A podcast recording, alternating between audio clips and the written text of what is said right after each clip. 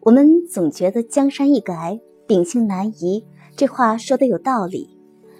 而事实，我们常常因为某件事，为了某个人而改变自己，或多或少的，甚至是彻头彻尾。突然有一天，我们爱干净了，不知什么时候，素颜的女子化起了彩妆。说不清为了谁，自己爱上了诗词。不要说自己永远都不会变，因为我们根本不知道永远有多远。在一首《世上竟有你这样的女子》，与大家分享。制茶，世上竟有。你这样的女子，作者：苍山暮云。神清骨瘦的你，就像盈盈一握的兰花，一只不食人间烟火的梅，将自己。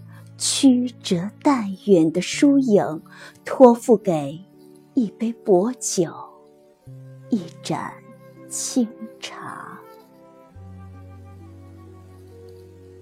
对着子夜孤放的烛火，长成一串寂寞的灯花，控制着夜的深浅与疆界。素衣淡妆的你，就像从蒹葭苍苍、白露为霜的诗经水岸中走来，又像闲枝飞林的鹤，在我的眼影里化作道骨仙风的一袭白裙，含香飘过。